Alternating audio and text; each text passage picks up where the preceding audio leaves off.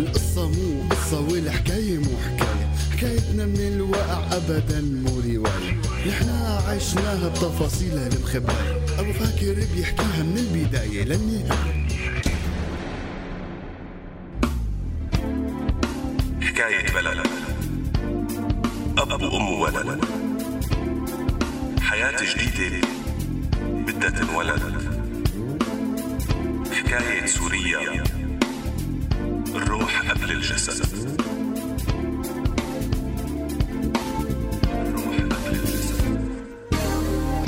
هلا مع حكواتي السورياني عاها راديو سورياني خليكم معنا.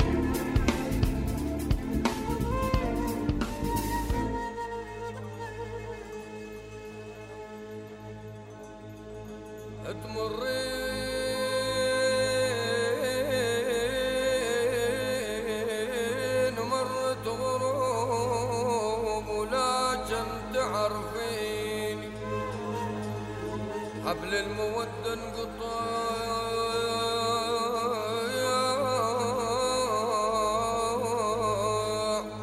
ما بينك وبين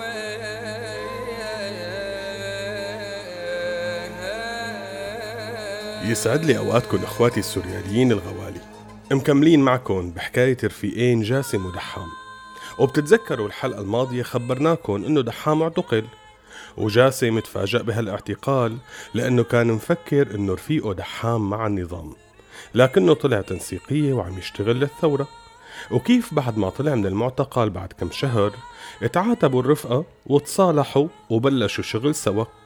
لكن رغم كل الشغل المدني يلي عم يحاولوا يشتغلوه وكل محاولاتهم لإفشال مخططات الأمن والنظام بدفش الناس للعنف فاجئهم النظام بالانسحاب الكامل من الرقة وتفاجئوا كمان إنه بعد ما انسحب النظام وفرحت الناس وهللت سيطرت داعش فجأة على المدينة وفرضت وجودها يلي كان غير متوقع. فرستقولنا قعدتكن لكملكن الحكاية ونشوف شو صار معهم بعد هالشي.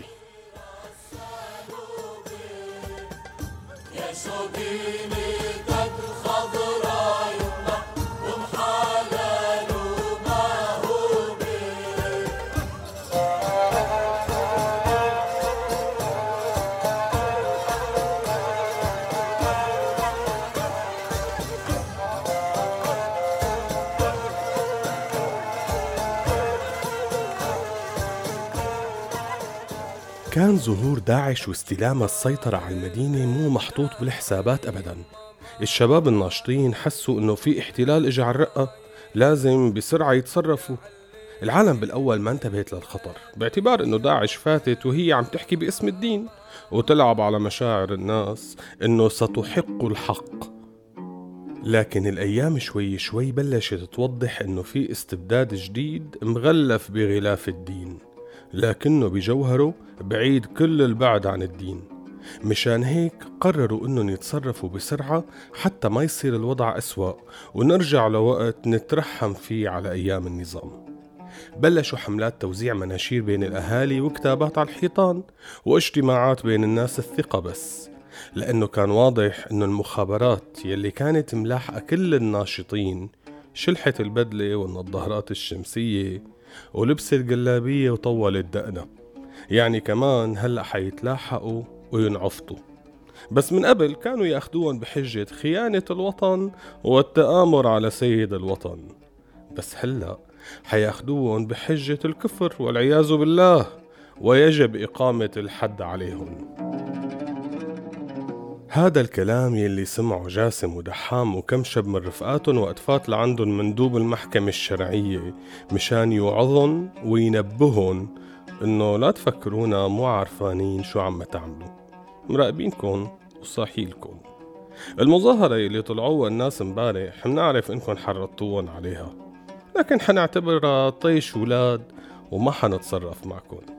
لأني بعرف أهلكن وبعرف إنهم بيخافوا الله. وما بيرضوا ولادهم يطلعوا عن الصراط المستقيم. مشان هيك بدي إياكم تصيروا تجوا لعندي على المحكمة الشرعية دائما حتى أطمن عليكم. وأكيد حنلاقيلكن مكان بيناتنا تخدموا في ربكن ودينكن وتعلوا اسم دولتنا المنصورة.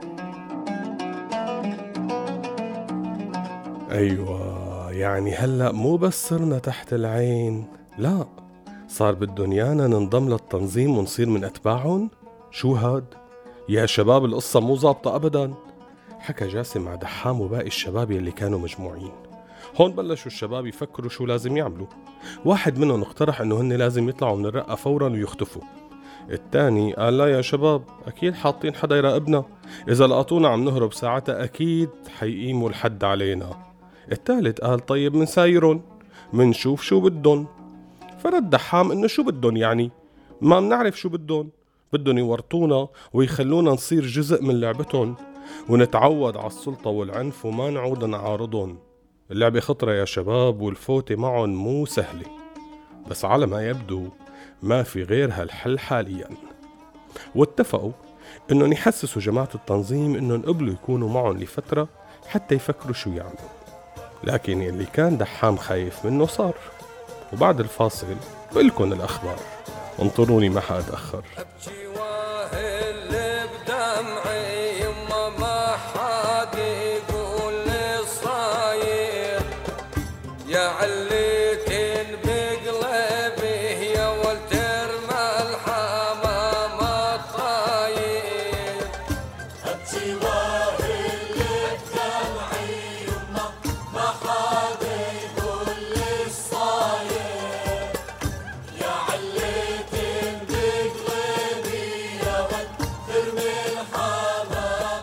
إيه إخواتي مثل ما خبرتكم الشباب قبلوا إنهم يصيروا يطلوا على مكتب المحكمة الشرعية وإدارة الولاية حتى ما يفتحوا على حالهم جبهة مع عناصر التنظيم هلأ.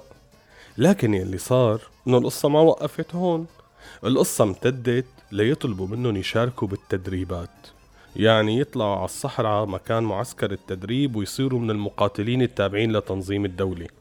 وإذا رفضوا فمعناتها هن ارتدوا وعليهم الحد. هون ثلاثة من الشباب خافوا ووافقوا. دحام وجاسم ما رضيوا بس كمان ما بيقدروا يقولوا لا. لكن جاسم كان حاسب هالحساب وعم يجهز بالفترة الماضية طريقة ليهربوا. مشان هيك غمز دحام وقال طبعا موافقين بكرة بنكون معكم بالمعسكر. فوافق دحام لأنه فهم إنه جاسم محضر شي. طلعوا سوا على البيت وعلى الطريق شرح له الخطة. كان متفق مع شاب بيعرفه بالحسكة حيلاقي لهم بنص الطريق. هن بس لازم ينفدوا من الرقة ويوصلوا لنقطة اللقاء. رفيقه لجاسم حيتكفل بالباقي وحيوصلهم على حدود التركية ضبوا أغراضهم على السريع طبعا الضروري بس وراحوا لعند همام شاب رفيقهم بيته بطرف الرقة من جهة الحسكة. قعدوا عنده حتى عتمت العين. ونزلوا بعدين شوي شوي. صاروا يمشوا بهدوء على ضوء نجوم. ما شعلوا لا بيل ولا ضوء موبايل ولا أي شيء مشان ما حدا ينتبه لهم. وكانوا مجهزين حمارين مخبينهم بطرف المدينة ركبوهم ومشيوا. الدنيا عتمة لكن ابن الصحراء بيفهم عن جومة قدر دحام يحدد اتجاه الحركة تبعهم ويعرف وين الشمال.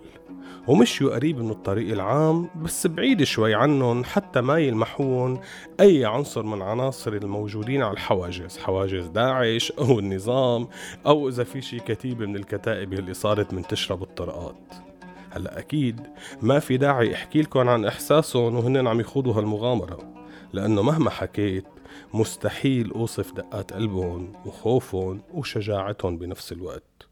خاصة لما كان واحد من الحمير فجأة يقرر إنه ينهق بقوة. كانوا يجمدوا بأرضهم حتى يشوفوا إذا حدا سمع أو مثلا إذا حرد الحمار وما عاد بده يمشي لأنه مو شايف طريقه منيح وخايف وحقه إنه يخاف.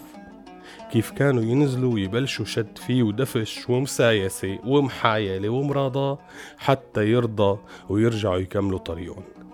هيك حتى وصلوا على النقطة يلي المفروض يلتقوا فيها مع رفيق جاسم وسيارته حتى ياخدهم للحدود. لكن ما كان في حدا. معقول خربطوا بالمكان؟ هلأ الدنيا عتمة بس نقاط العلامة اللي اتفقوا عليها واضحة. يفترض هذا هو المكان.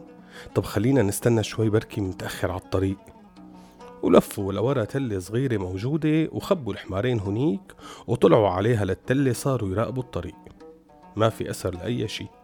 ما حدا مبين ولا حدا عم يتحرك. الضوء بلش يطلع والسما عم يتغير لونها شوي شوي والشمس قربت تضوي. شو العمل؟ نكمل على الحسكة ولا نكمل على الحدود ولا نستنى هون؟ كل الاحتمالات واردة وكل واحد منهم فيه مخاطرة شكل.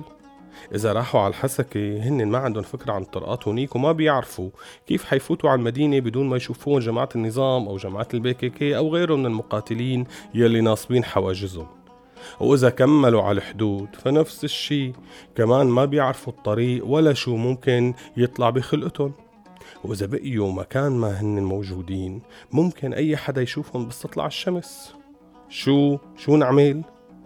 فكر دحام وما عرف شو يرد على جاسم. بس بالأخير قرروا أنهم يبقوا مكانهم لأنه على كل الأحوال السفر بالليل أفضل.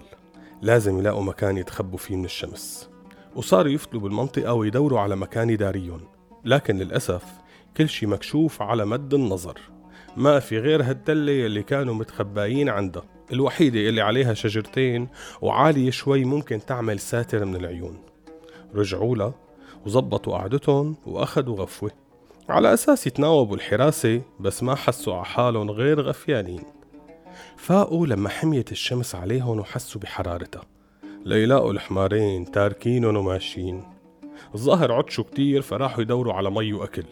هذا الشي اللي لازم هن كمان يحصلوا عليه لأنه لما طلعوا ما كانوا مفكرين إنه حينقطعوا بالصحراء فما عملوا حسابهم بأي شي. هون خطرت بباله لجاسم فكرة إنهم يلحقوا آثار رجلين الحمارين. لساتهم مبينين على الأرض. خلينا نتحرك قبل ما يمحيهم الهواء